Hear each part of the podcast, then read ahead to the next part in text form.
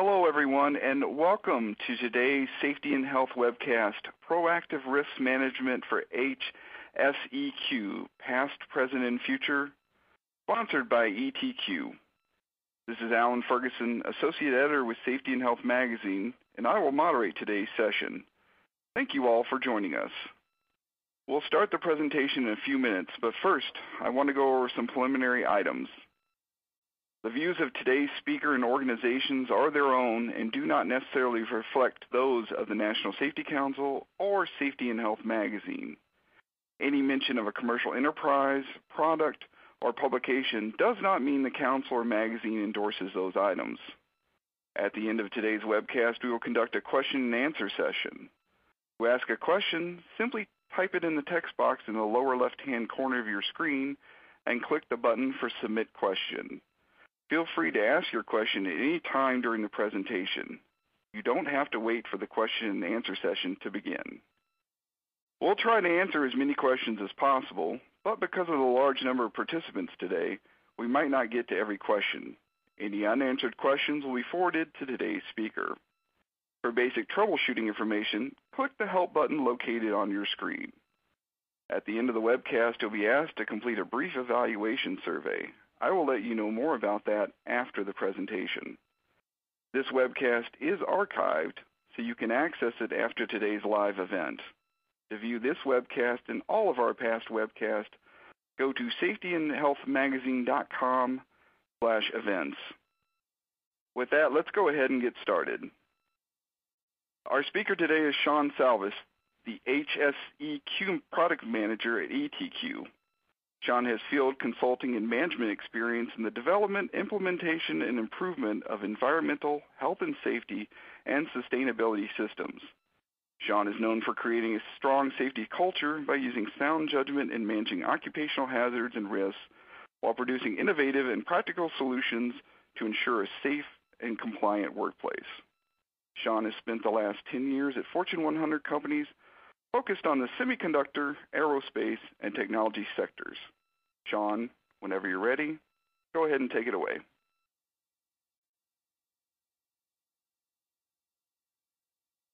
All right. Thank you for the introduction. And uh, good morning, good afternoon, and good evening to all those on the phone. I appreciate your time today.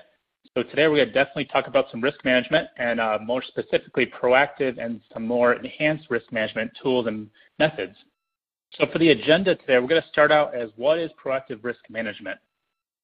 We're also going to look at the types of risk, and we'll look at several different risks in terms of um, not only HSEQ or health, safety, environmental, and quality risk, but also in general uh, what risk exists in the environment and in general. We'll also look at four different methods of risk, and we'll start out with more of a reactive approach and looking at um, also maturity levels of different risk management methods. We'll move on to proactive risk management and then go into predictive and prescriptive risk management and also analytics. From there, we'll go into some more examples. We'll look at how we can leverage people, processes, and innovative technologies. And we'll look at some more business cases. We'll look at how we can use some of these risk management tools in the environment and industry, and also some return on investment opportunities for those out in industry. So we'll conclude and have any questions that you guys um, and girls may have.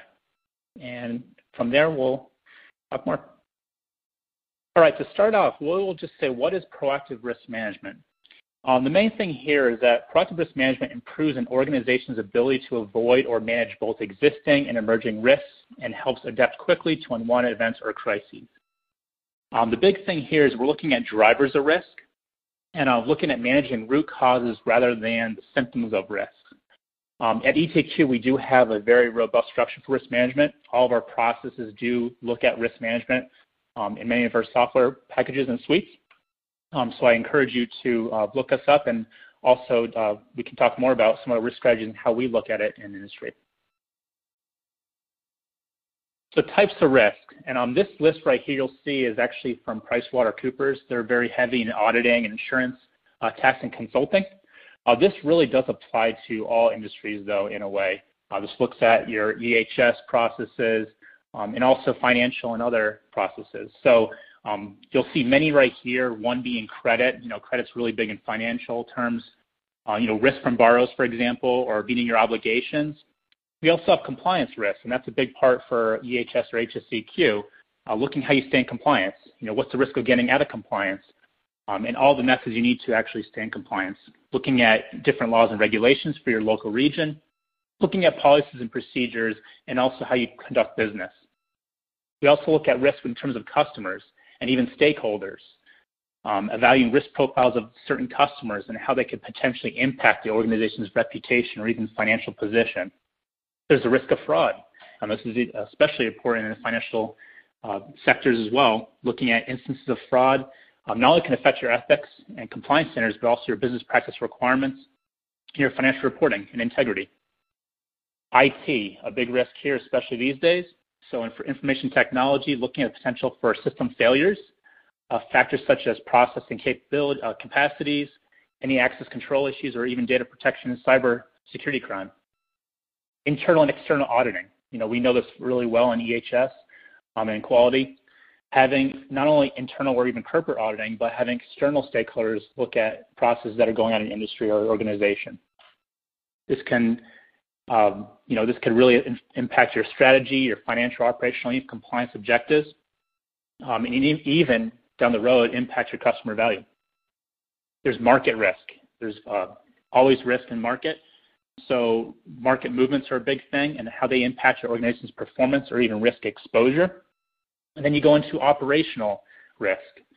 Uh, loss from inadequate or failed internal processes, looking at your people and systems, and even external events. There's product risk. Um, you may even know uh, product stewardship is a big part, looking at cradle to grave. So what are you doing to make sure your product is meeting these these uh, guidelines and making sure that your product is designed and developed in a way that is sustainable and is good for the environment. There's project risk. You know, are you on time? Are you looking at your timelines? Are your deliveries on time? Um, are you implementing projects properly? And then how do they affect your stakeholders if you are not on time, for example? And then we have security. So we have potential breaches in assets, for example. We have strategic risk, which can even go into your missions or your, even your organization's strategic objectives. And then lastly on this list, we have supply chain risk, looking at inputs and logistics necessary to create products and services. So this is just an idea of some of the risk out there. There's many, as you may know. And I want to actually go into just HSEQ risk. You know, this is more specifically on the environmental health and safety side. Um, just looking at the types of risks you have and the ones that you'll see in industry, and this is typically just for one department, for example. You may have, you know, a chemical exposure, for example. You might have an ergonomic issue or even an employee injury from tripping. You might have a containment issue where you might have chemical or even oil getting out of a containment area or secondary containment area. You could have risk for your permits, exceeding air emissions limits for the month. The list goes on. You know, there's so many risks out there, as you may know. It's a matter of mitigating and having the right approach to making sure that you guys are in compliance and making sure you mitigate risk. So typically in risk management, we have it's very related to a, a, maturity curve essentially. So on the lower part of the curve, a lot of times you have, um, you know, not not too many processes. Things are typically segregated a little bit. There's not too much integration. A lot of things are done ad hoc. Then as you move up the curve, you tend to get more optimized. You tend to have more defined processes, more integration. Um, things are more, you know, essentially performance oriented. There's more indicators. Um, a lot of times this is kind of how you know organizations work, and the way we see it is a lot of organizations are kind of in the you know repeatable define area. Most are really obviously trying to move towards the managed and optimized part of the curve, and we see this also in risk management strategies. We see the highest in the the, more, the ones that are more proactive, more predictive on the higher part of the curve, typically up in the manage and optimized stage, was really that communication, that social collaboration where people are talking to each other. They're using progressive analytical tools to look at the risk. They're using feedback loops to look at what's going on in the facilities, and also using continuous improvement to drive their operational excellence. So this is where we see it. We see a linkage between this. Um, many of our customers we talk to, we see this as well, where you know a lot more communication, more the behavior-based aspect of things, looking at risk and talking about it daily. So we'll start off the reactive approach. And as we go through this, I want to uh, look at this not only from what is typically done in history, but also um, some of the positives of certain approaches too. You know, reactive tends to have a negative connotation a lot of times, saying that you're doing things after the fact. I think you know, a safety incident has already happened. You're just basically keeping under control, which is true in many cases. But there are also some positives too, and we'll get to that down down the line in a few more slides. But a lot of times, you know, I like to you see a picture of Harrison Ford down there from Indiana Jones. His quote really was, you know, I don't know, I'll think of something in his Last Crusade movie typically he ends up going and jumping on things and getting in trouble and you know running away from a rock. So that's kind of the thing you typically see in reactive approach. I'll think of something, and that's you know a lot of times people think of that. Um, the majority of teams and managers typically rely on this approach if they don't have a robust safety program. Um, and nothing is really done about risk until something goes wrong. So they typically have a firefighting approach. Crisis management, you hear that term a lot, that is typically the approach in terms of this management technique. And um, and that's you know that's the way it is. I mean, the thing with reactive approach is you're trying to fix something that's already happened. Um, but I will talk about some of the positive things too as we go on. So in the scale of maturity, it's often perceived as the lowest or most basic form of risk management. And the idea is really propagated mainly because it is generally associated with programs that are early in implementation, so they're not very mature. Um, and they often lack a proactive safety culture. So people are not going proactively looking out for leading indicators, looking for things that they could fix, looking for predictive solutions. It also can be referred to as underdeveloped risk management. So typically, some of these might even be from not having enough data or even safety data to really make a decision. So that's what we call underdeveloped right here, where they're maybe just starting out with safety programs. They're looking for some data sets to really address some of this risk. So with that being said, you still can have some positives from reactive risk management, even if you're early in development. You may be able to mitigate safety events. You can minimize damage from critical safety situations. This is something that's really big in the SMS industry, you know, uh, the aviation industry especially. If you have any kind of deviations, any kind of issues, how do you actually react to that? Are your people trained to address this risk even if something happens? that's a big part of it. You know, you have to make sure your people are trained and make sure you have that culture, even if you're early on or even if you um, have something happen, because risk and issues are going to happen. How do you actually tackle that and take care of it, make sure things don't get worse? Um, and also having the ability to act, act quickly and efficiently in response to any undesirable events. Um, what's your response to the issue? And high quality decision making. So what's your what's your what's the effect on your you know, what are you to do with threats or risk? How are you to basically uh, tackle that.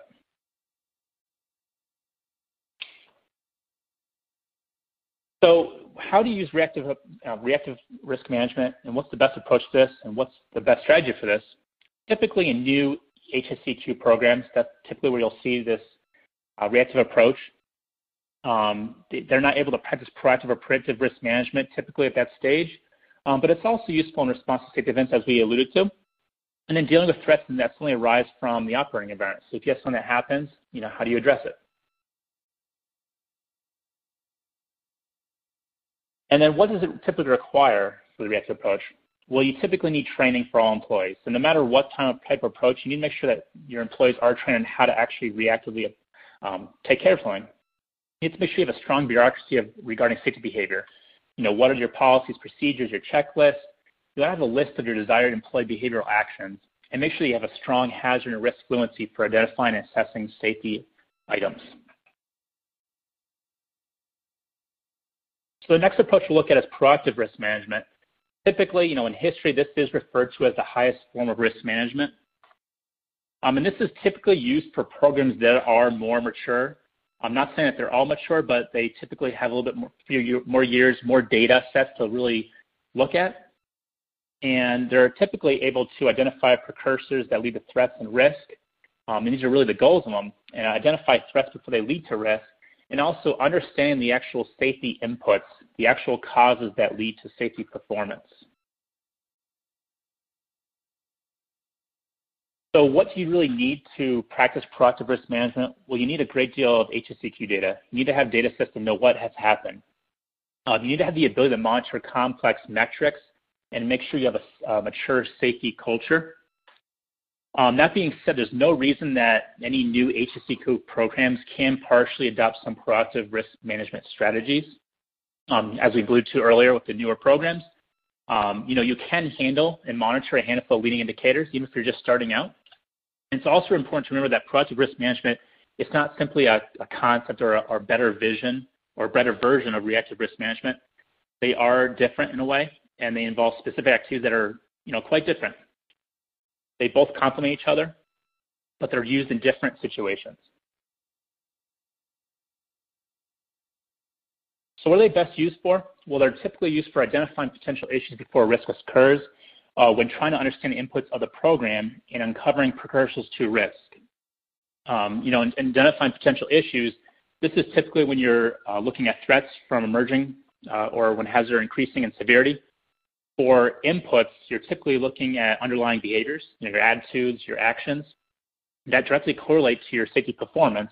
And any kind of precursors you're typically looking at the relationship between a certain hazard, a threat, and a risk. Now, the big thing about this, and with any risk management program, is you need to have buy-in from all employees, including management. You know, your frontline employees are just as important as your management. They all have to agree and follow that risk management methodology, no matter what approach you're taking. So the main steps for proactive risk management, they can pretty much be broken up into four main areas right here. Uh, we talk about the identification part, also analyzing, ranking, and development. Uh, you probably have seen the FMEA approach, failure modes and effects analysis. This is typically pretty similar to what you would see for proactive risk management, where you're essentially doing some kind of ranking um, and then sorting, and essentially attacking risk or addressing risk based on what you see as the highest risk and, um, and severity to you know either property or your people or even exposures. This is typically the, the type of flow you would see right here. In terms of identification, you're typically looking at any kind of possible risk, you know, really recognizing what can go wrong and what may go wrong. In terms of analyzing, you're really looking at, you know, can each risk, uh, can you estimate the probability that will actually occur and the impact of it? You know, what kind of damage can you expect by the probability and the impact? And then in terms of ranking, you know, the risk by probability and impact, you know, your impact may be it may be nothing, it might be negligible, it might be marginal, it might be even critical or catastrophic as you typically see in the FME approach. And then making sure you actually develop a plan or a contingency plan to manage these risks with the highest probability and high impact. So this is mostly related to, you know, FME is a very good example in terms of this proactive approach right here. Uh, many of you probably used this in the past. Uh, this can be used for many different you know, ways in EHS also quality. Um, I've used it in quality quite a bit um, in terms of quality defects and looking at what can affect the product. So just want to give you an idea of kind of a background and some of the some of the uh, tools you can use for this. And there's also some principles of proactive risk management that uh, you should be aware of. And the biggest thing here, you know, I think, is maintaining a goal perspective, knowing that um, you're looking at things from a system, systematic approach, that um, anything can really affect another part of the system. Uh, making sure you make proper business uh, plans to make sure you mitigate risk. And also a forward-looking view. You know, proactive has that word looking forward anyway. So making sure you're looking out for the future as well and what could happen. And open, encouraging open communication, making sure that all your stakeholders and users are putting out risk at any time, making sure you have the dialogue and, and talking to each other and being open about it. And also integrating risk management. This is something at ETQ that we really do uh, quite well, where we integrate risk management in all of our processes that our customers are using um, anything that you choose to do or any task you choose to do will have some kind of risk uh, attributed to it, and we uh, integrate this and, and see this as an integration point. Really looking at consideration of risk into all processes. And then emphasizing a continuous process of risk management. So looking at risk um, as more becomes known and adding any new risk as better insight is essentially achieved. And developing that shared vision this is where that buy-in comes in and having your frontline employees and your management all involved, making sure that um, everyone's talking and facilitating better risk identification and assessment. And then encouraging that collaboration when managing risk, um, making sure you get the proper stakeholders involved, making sure you pull the skills and experiences from all your stakeholders whenever you're doing any kind of risk management activity. So now we'll move on to the predictive side. Now this is, um, as we talked about the maturity curve, this, you know, proactive, predictive, and prescriptive are pretty much in the top of the curve in terms of risk management. Um, predictive is a bit different than proactive risk management, as you may know. Um, this is getting more into the technology part that I want to get into later in this presentation about some of these different methods that companies are using and organizations are using to look at risk. Now, the big thing with predictive risk management is that um, it is often confused with proactive risk management. Um, they do typically look at a, an audit trail, essentially, looking at the historical, you know, sometimes even lagging indicators of what has happened and using that to forecast what could happen in the future. Um, they will identify possible risk in a situation based on a given circumstance, and you can identify any kind of threats in hypothetical scenarios, and then anticipate any needed risk controls. On that picture you see below, that's kind of a one way of looking at it where you're essentially collecting the data, it may be the historical data, and then actually cleaning it, uh, sorting it, having that hindsight perspective, identifying any kind of patterns, which would be your insight, and then making your predictions, which would be your foresight. Um, the other term here too that you might hear is your predictive analytics, and that really is a, uh, I think that's used quite a bit these days, looking at any kind of unknown future events. Um, a lot of times you'll hear about data mining, stats, modeling, machine learning, artificial intelligence. This is the kind of technology that's being used with predictive analytics to analyze current data and essentially make predictions about the future.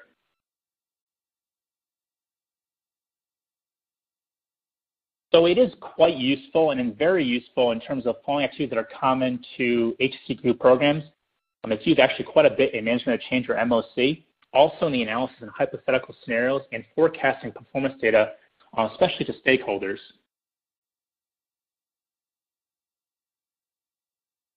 And also, um, a little bit related to predictive risk management is you'll, you may hear key risk indicators. Um, it's a little bit different, but it is typically talked about with this type of risk management technique where you're looking at metrics. Uh, these metrics are typically used by organizations to provide an early signal of increasing risk exposures in various areas. And they typically have the measurable, predictable, comparable, and informational aspects to it. And essentially the measurable parts of KRIs is they're, they're basically metrics that should be quantifiable. So they have to be some type of number, numerical value, um, either a count or percentage. It could be even a dollar uh, value. And then predictable. So you have to have, make sure you have any kind of early warning signs. So a signal, for example. And then anything that's comparable. So it has to have some kind of trending. That's where the uh, proactive, I should say predictable risk management has that trending as well. This also looks at tracking over a period of time then having the proper information available. To be, you have to have the ability to measure the status the risk and the control. And these are typically where uh, KRIs come in play. They do have a bit of relationship, and they typically get talked about with the predict, predictive risk management. Now, KRIs typically enable organizations to identify current risk exposure and any emerging risk trends. They also highlight control weaknesses and allow for the strengthening of poor controls. They facilitate the risk reporting and escalation process, and they also allow for operational risk management to add value to your organization.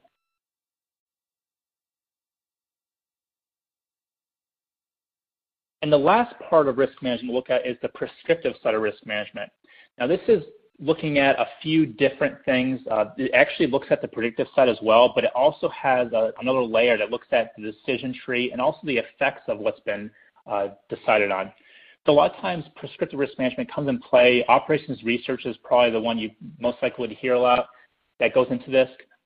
Um, you know, if you see the chart below, you can kind of see some of the areas that it gets involved with. Uh, stats, again, you know, apply statistics. Also looking at you know, your, your meta heuristics and also image processing and machine learning as well. So getting into some of these, uh, you know, edge devices, tech, tech, uh, technologies, Internet of Things, all this stuff is really coming in play with prescriptive risk management, um, as well as predictive as well. So in terms of this, this is really uh, looking at the best course of action for a given situation. And it is, as I mentioned, related to both descriptive and predictive analytics. So it's really a combination of those. And I just want to bring this up too in terms of you know, where organizations are going in terms of all these different types of analytics, predictive and prescriptive. Um, IBM does quite a bit of this research, and they, they typically talk people, process, and technologies and how it's really pushing business performance and having that process excellence, transformational leadership, and adaptive culture to drive that the excellence. And as you can see in that chart on the, on the bottom right, people are investing in these risk management tools, these predictive and prescriptive risk management tools. Modeling, as you can see, is one of the highest percentages for what people are implementing in their organizations and their efforts. Um, you can see 87% right there, modeling tools. Risk assessment tools in general are up there in the percentages, and also business intelligence and uh, dashboards. You can see quite a bit of organizations are looking into this, and this is a big part of uh, what people want to do, and they want to mitigate risk. So we're going to kind of switch gears a little bit right now. We talked about the four main types of risk management, reactive, proactive, uh, predictive, and prescriptive, and also talked about you know, how each is used for different situations, also based on maturity and even the positives um, and how they can be applied for different organizations. I want to go into now just some of the different examples and also business cases regarding how some of these risk management tools can be used and, and what industries as well. So looking at, you know, manufacturing, healthcare, logistics, just different technologies that are being done and different risks that different industries are facing right now. The first one I want to go into here is manufacturing risk. This is a big one for HSEQ or EHS. Manufacturing risk is always there. And this is a, most of these will be technology examples to get an idea of what some of these companies are doing and just in general what different industries are looking at these days. So some risk you might have in manufacturing, uh, cost control is a big one. So essentially, you know, how do you reduce the maintenance costs? How do you reduce production waste, for example, or even warranty costs? And any extra reserves or inventory holding, a big thing for quality as well. And also, how do you reduce the risk of, you know, productivity issues and efficiency issues? So a lot of these companies are looking at reducing interruptions, for example. How do you optimize line flexibility and even employee productivity so some of these uh, companies and manufacturing companies are looking at more automation, looking at streamlining uh, lines, looking at the flow of the actual manufacturing lines, as we'll look at in a little bit later. Um, and then also the actual customer experience. So, you know, looking at early warning signs, any risk issues with quality, looking at how you can maximize your asset utilization, for example, and create additional service offerings and revenue streams. That's just an example for manufacturing.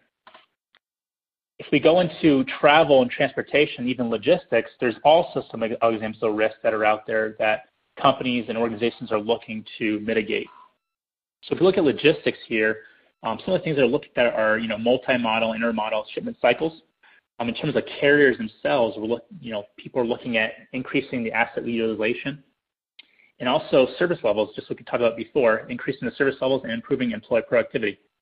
In terms of shippers and re- recipients, companies are looking at more visibility and also condition monitoring, and also more regulatory requirements and inventory optimization. And then healthcare, uh, big big topic these days. There's always risk, and there always has been risk with healthcare. Um, so changing dynamics, you know, how does that affect some of the risk that's out there? Um, we know there's the aging population and also aging workforce, so that's a big part of the the risk that's out there in healthcare. Um, there's also the rising cost of healthcare and, and also R&D. So, you know, how we look at the shifting demographics to emerging markets. How do we actually personalize, you know, medication, for example, and, and alliances and partnerships to enhance um, healthcare? And also from the globalization perspective, you know, how does that affect risk for healthcare? Patient care and safety. This is a big one right here, uh, not only for disease management, but uh, wait times, for example. You know, risk of the customer walking out or not going through the process and then getting sick. Uh, wait times for primary care, you know, as we know, they, they can be quite long. And any kind of restrictions or patient readmission and cost-efficient treatments and care delivery. All these are risks right here. Um, the other thing I would say too in patient care from an ergonomics perspective is the actual lifting a lot of times on nurses out in the field, looking at how people are lifting patients, for example, and looking at the risk that's involved the, the back in terms of that. That's a big thing I've seen in the industry personally. Um, in the quality and compliance perspective, um, the quality governance and then the evolving regulations. Um, how do we decrease medical errors, for example, and then make sure that we have secure drug supply and the chain, um, secure drug supply chain management and patient-reported outcomes. So just a few examples there for some of the risk that's out in the healthcare industry. And we move on to energy and utilities. Um, so this is another thing that we have quite a bit of risk in. Um, those of you that are in this industry, So how do we improve reliability, make sure the lights are staying on for for customers? And then also looking at your data and monitoring process across the asset value chain. How do you conduct secure operations and make sure you have, you're getting reliability insights and extending life of assets and enhance personal productivity and safety? The actual operations themselves, you know, how do you monitor and track the health of your assets out there in the field? And, and make sure you improve your productivity and monitor your supply chain. How to use more predictive approaches to reduce your material and labor energy costs. And creating new value. How do you create new revenue streams based on these new technologies that are out there and new integration and services? So We'll go into a few specific business cases now in terms of risk. So um, these are ones that I've uh, seen personally and also um, you know have dealt with and um, find them quite interesting, actually. So Skanska, they're actually in real estate Um, and also uh, development. They do quite a bit of the construction as well. So they are looking at their business risk as environmental exposure to personnel. So they have a pretty much a new app, or you could say even a um, centralized hub for capturing environmental data, notifying personnel. Essentially, uh, similar to IH monitoring or industrial hygiene monitoring, they're able to capture all this exposure data in a central hub that essentially, if you have your mobile device on you, will notify you of any changes to you know vibration, to dust control. Um, can be used in hospitals, for example.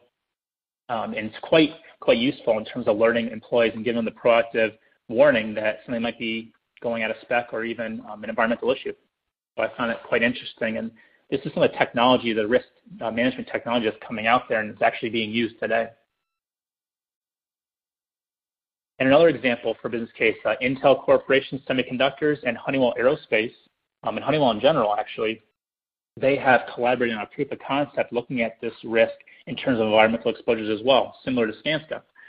They actually have implemented uh, essentially smart systems, smart PPE, and monitoring devices for capturing all vital information and environmental data that essentially can give you real-time information, communications um, of any kind of slip, any kind of uh, worker down, um, even give you fit check notifications on when things need to be addressed, or even when your um, you know, your filter or whatever, your respirator needs to be uh, recalibrated, for example. So, Or end of life, for example. This is the kind of thing that is being used, I'm also used in firefighting as well, where you can actually have, you it gives you real-time data. You can actually talk, and it'll actually communicate to your dispatch or the person that's working on the other side of the issue. So this is the kind of stuff that's being done that has that collaboration, as we were talking about earlier, in terms of really being proactive about risk management and giving real-time insights on what's going on. So we'll go into some more company examples here.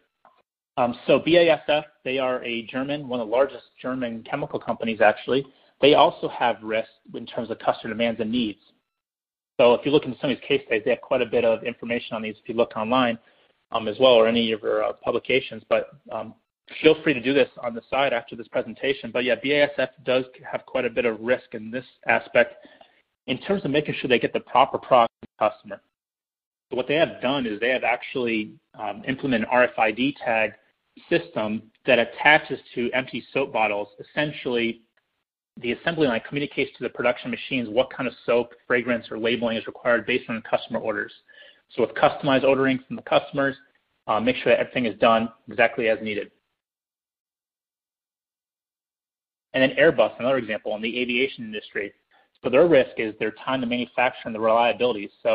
Um, just like many manufacturing, this is always a big thing, a big cost, is your time to manufacture. How quickly can you get a product out of the plant? This applies to automotive, to any part, any widget, essentially.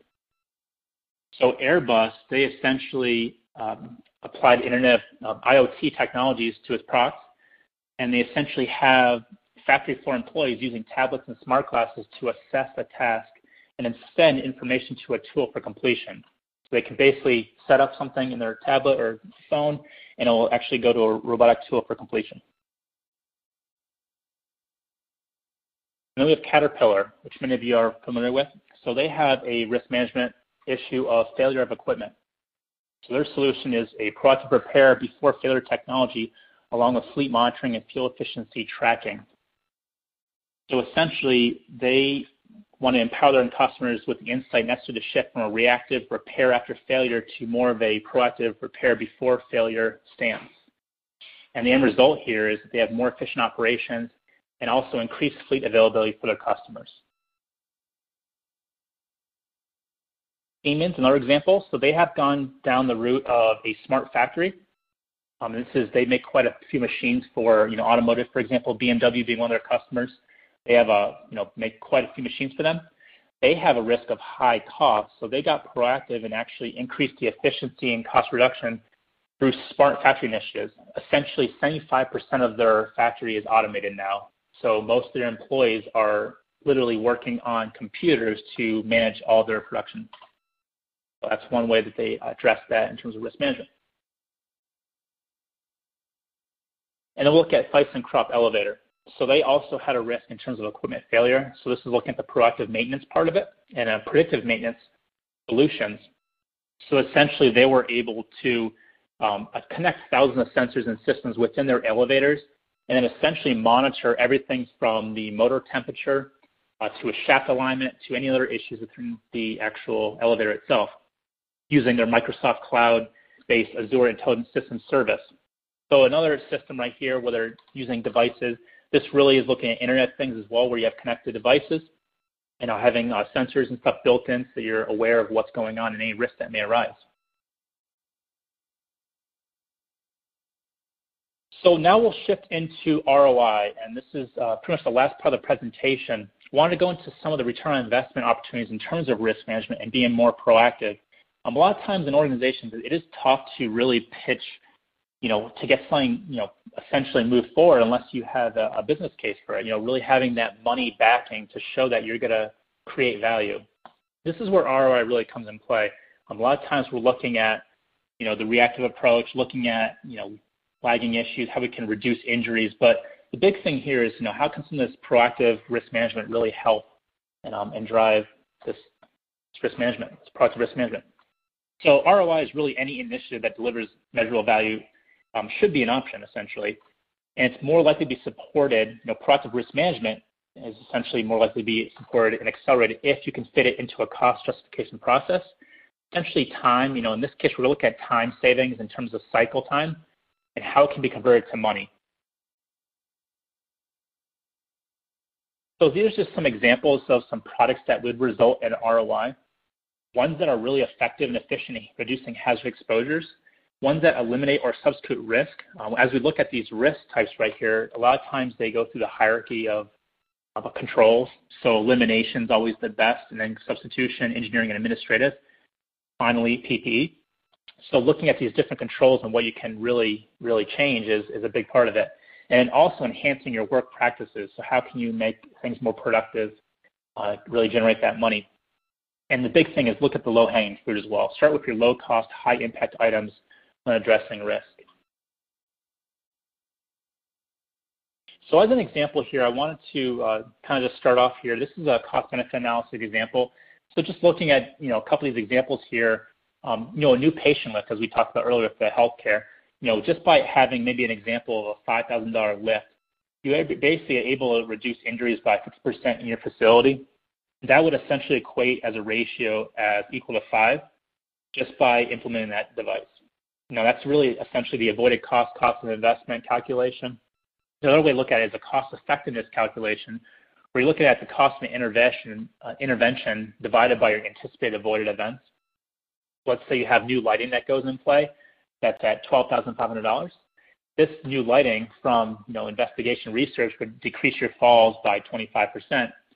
So essentially, each fall, let's say it's $15,000, you can get a, a savings of 30,000 minus 12.5 to be 17.5. So just, just simple examples to give you an idea of some of these cost-benefit analyses to really push the proactive risk approach and, and get people looking at it. So for this example, I want to go into ergonomics risk, and this is uh, something that I have quite a bit of knowledge in and have, have worked in, in industry quite a bit and have had to justify for, in terms of value, how we can address risk for ergonomics. So the big thing that um, we looked at is the seven ways to lean. Ergonomics does fall under these one of these wastes, and maybe under quite a few of these actually, but motion waste is one of the big parts of ergonomics, and this is how we pretty much address um, you know, how we can get costs and get, get costs down, essentially generate revenue from ergonomics.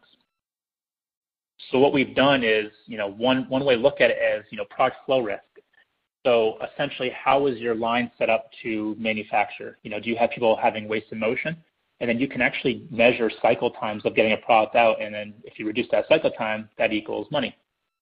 And also may even reduce injury rates based on the type of motion. So, you know, a lot of factories, um, you know, luckily many of them are moving to more of a U-shaped method, but a lot of times they have, you know, the risk of having a continuous, flow, continuous product flow and also excessive walking with the product itself. So if you redesign it to a U-shaped work cell, you not only improve your product flow, but you reduce your prolonged multiple handling situations. You know, for this example, you could have a motion savings of 37.5 seconds per cycle, just as an example. Uh, we actually implemented this just uh, as an example at Hasbro um, games, actually, where Monopoly was being built. And essentially, by switching out the traditional method of flow to the U-shaped, not only were ergonomics improved with the twisting motion, but also the flow was a lot better. We had one person working at the beginning and end of line with the U-shaped method. So just to give you more of an ROI, so certain formulas you guys may want to use for proactive risk management, um, so for this one right here, you can essentially look at your projected productivity impacts. You know, this is really applicable to ergonomics especially. Um, you can also look at your annual savings. You know, your your impact times your annual direct cost, and then your payback period. And this is a big thing uh, for organizations. They want to see the payback period. You know, will I get my money back by implementing a new process or piece of equipment um, to mitigate risk? So just as an example of a short-term solution, just some simple things you could do to get that ROI. Um, let's say that you have a team out there that's illustrating a you know 0.7 second time savings, essentially resulting in lowering a tool. And also by doing that, you're also improving your work posture. Uh, that's just one change right there. Let's say also that the parts bin your, your person was using was moved just a little bit closer so that's within reach. That reach making it more reduced and not having an extended reach essentially would cause a 0.5 second time savings. That combined essentially is a 1.2 second time savings. And if you divide that by your total cycle time, there's a 12% productivity impact right there alone. So that's just a short, you know, easy example without even buying anything of what you can do to get money and reduce risk because the postures are improved and also your cycle time in terms of getting products out on time is, is reduced. So if you were going to more of a long-term solution, you may even look at different pieces of equipment. So this is where you might have an initial investment where you might buy a new, a new item, new piece of equipment. In this case, we're using a, an automated press, which essentially a cost of $5,000. So let's say that you have this piece of equipment. Let's say that your annual direct cost is $50,000 as an example. But by having this automated press, your projected productivity impact is 5.7 seconds now as opposed to the 1.2. So that's going to make a 57% impact. And now let's say that you have that multiplied by your direct cost. That's a $28,500 savings right there, which payback in payback period years is literally just a little bit over two months. And if you have a one-year ROI, you can have a 470% result ROI for the one year. So just give you an example, this is something um, you may want to do. Um, you probably have done in your in organizations to really push proactively addressing risk. And this is uh, you know more specifically towards ergonomics, but can really be addressed for other issues as well. So in conclusion, there, uh, we talked about quite a bit. We looked at different risk methods. There are many different risk methods out there, and they do have many different uses based on um, typically maturity level, but also just you know you know, how it's applied or, or what you guys are looking at. You know, some places may be new in terms of their safety programs. Some may have a robust safety program, but still may use some of these other methods, um, reactive, for example, to make sure that they can keep crises down or, or even know how to behave if a crisis happens, so which is also important as we talked about. Um, we also have talked about quite a bit of, bit of technology. Um, Internet Things is a big thing and having a lot of these connected devices. We talked about some of those business cases in terms of, you know, BASF, Airbus, Caterpillar, ThyssenKrupp, and some others. Um, really, technology has brought risk management to a whole new level, and it's only going to keep progressing. You know, there's even more talk about machine learning and artificial intelligence. Um, if you guys look at, you know, you guys have probably seen all the talk about that. Uh, more automation, um, driverless cars, all that stuff is really coming out and, you know, how is that gonna affect the risk of what is being done? So we need to look at this. A lot of it is really good and is really gonna help risk management move forward. Um, but it's a lot of it's gonna be having some data capture as well to make sure that it is actually affecting and uh, progressing. The other thing too is I wanna make sure you guys are considering ROI when showcasing risk management pricing strategies. This has always been a thing um, in terms of really showing the value. ROI has a big a big impact, and it's it's really one of the main ways to really show that it's it's gonna help your organization. Obviously, having your incidence rates low is really important. It's a huge thing, and staying in compliance is a huge thing, but that ROI is really gonna push um, EHS in general forward um, and showing that it's really generating a lot of value. Then just to give you an upcoming thing that's coming up. So ETQ will be at the EHS Today Safety Leadership Conference in Atlanta, Georgia. So for all of you that are in the area, I would welcome this. I would love to see you guys. And we can talk more about, you know, what ETQ does and also what we're focused in. We are a full solution. Uh, we have EHS and quality, really diving into many different industries, life sciences, manufacturing, discrete manufacturing, Uh, aviation. So we have quite a bit of quite a few products and quite a few uh, things that we're looking at. So I'd love to talk to you. We can talk more about risk management and other items as well. So please stop by if you are in the Atlanta area. I look forward to talking to you. And with that, I will open up uh, to the audience for any questions that you may have. Great job, Sean. Thank you for your excellent insights and expertise. Uh, before we start the Q&A, I wanna remind everyone of the evaluation survey we're asking you to complete. Survey should be appearing on your screen. Your input is important because it'll help us improve future webcasts. If you do not see the evaluation survey on your screen, please turn off your pop-up blocker. You may also access the survey by clicking the survey button near the lower right part of your screen. Now let's get to some questions. Uh, what does the future of risk management look like to you? Well, as I mentioned, I really believe the future risk management is looking at these, you know, edge devices, really having the integration of people, process, and technology, really having that integration of, you know, collaboration. And you know, uh, we can't just look at technology. We have to make sure we have the people and the human aspect as well. So I really see, you know, obviously Internet of Things and artificial intelligence being a part of the role, but I really see people having, you know, looking at the behavioral side as well and making sure that people have buy-in and really trusting, you know, technology, people, and processes to move forward. Our next question, how does one get an organization to switch from a reactive to a more proactive approach to risk management? Yes. Uh, I believe, you know, again, safety culture is a big part of this right here. So, um, you know, proactive safety culture. Um, I think the big thing is really getting that buy-in and teaching employees, teaching you know, employees being management, frontline employees, and everyone else about the importance of proactive risk management. You know, this can be done through training, this can be done through communication.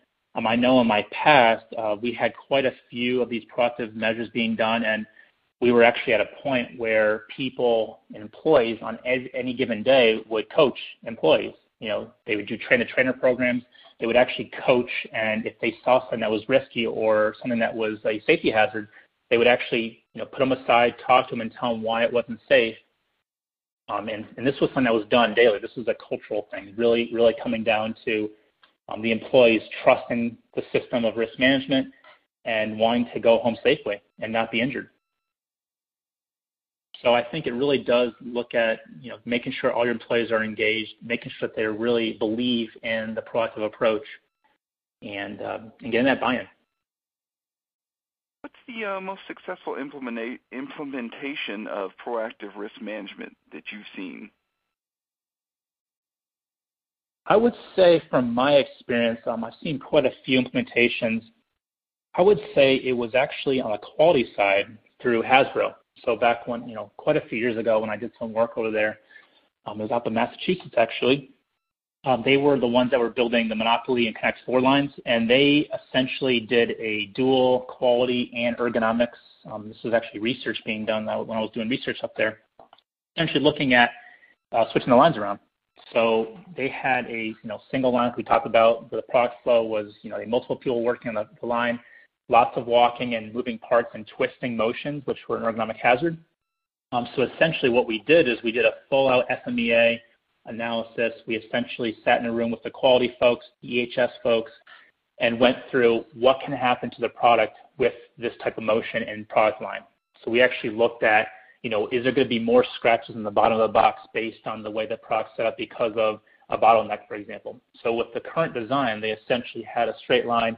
There wasn't enough time for the employees to properly put product into the boxes or, you know, plastics, whatever dice into the actual box. So there'd be product in the line that would basically get stacked up, and then the conveyor system would actually rub against the bottom, causing scratches, which is a quality defect as well. So what, what happened is we went through all the different hazards, all the, the probability of things happening, and essentially redesign the entire line to a U-shaped line, also moving feeders to um, in front of the employee so that they can basically have a pick and place operation that is directly in front of them. And then all the product at the end of the line going around the U, there was no backup, no more bottleneck. Um, so really looking kind of the industrial engineering side of things as well. Um, you know, that's my background.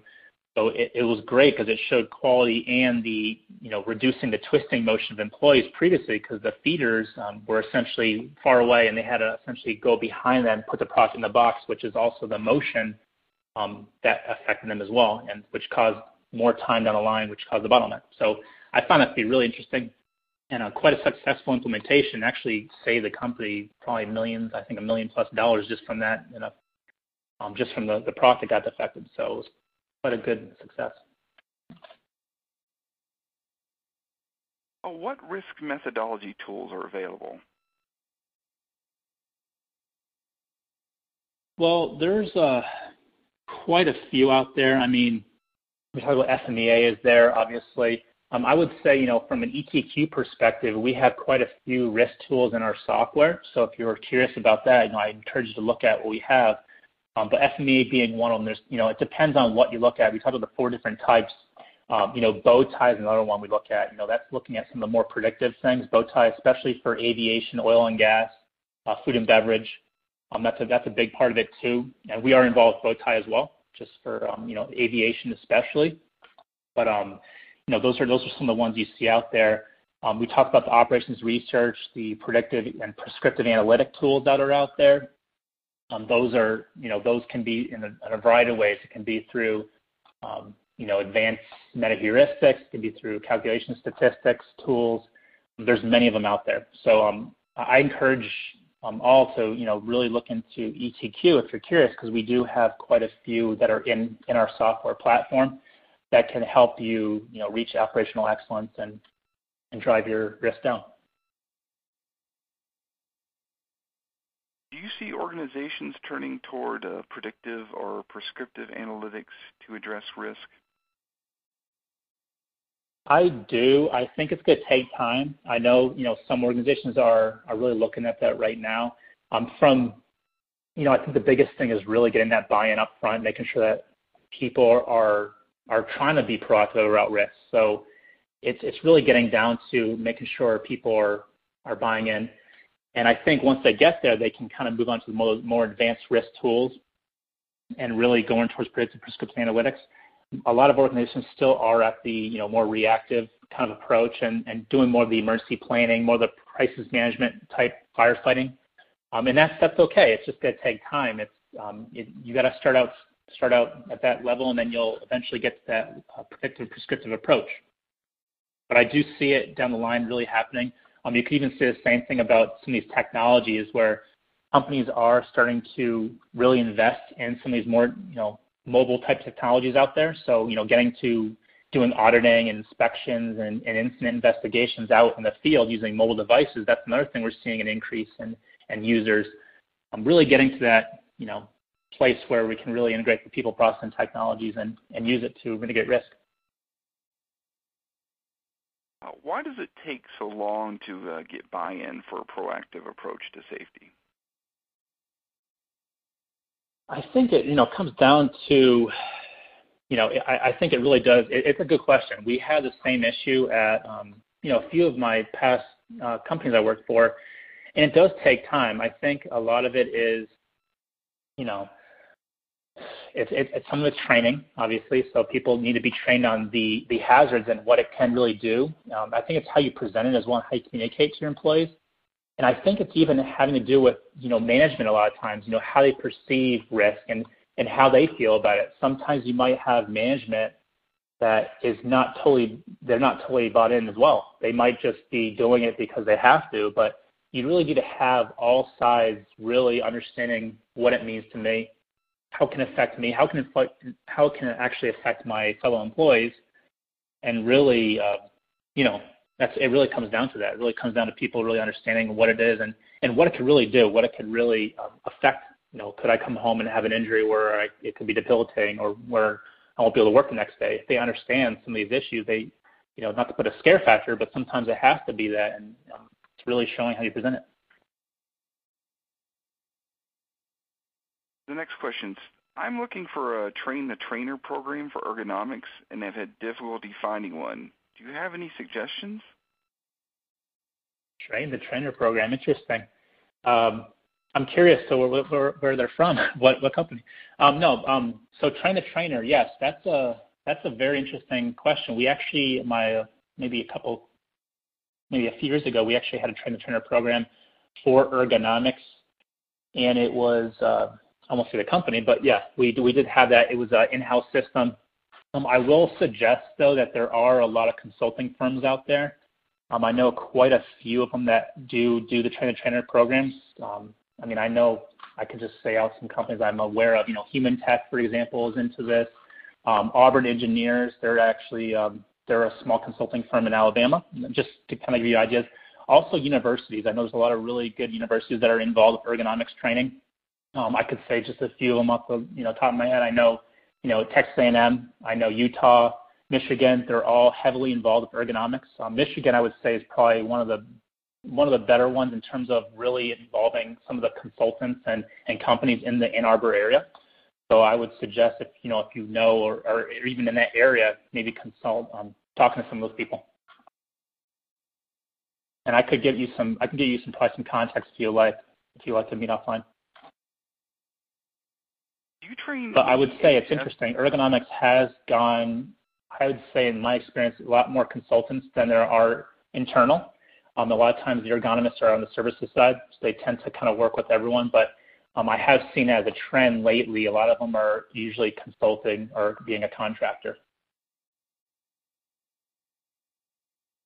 You train EHS professionals in risk uh, management methodologies like Bowtie, FTA, FMEA, and HAZOP?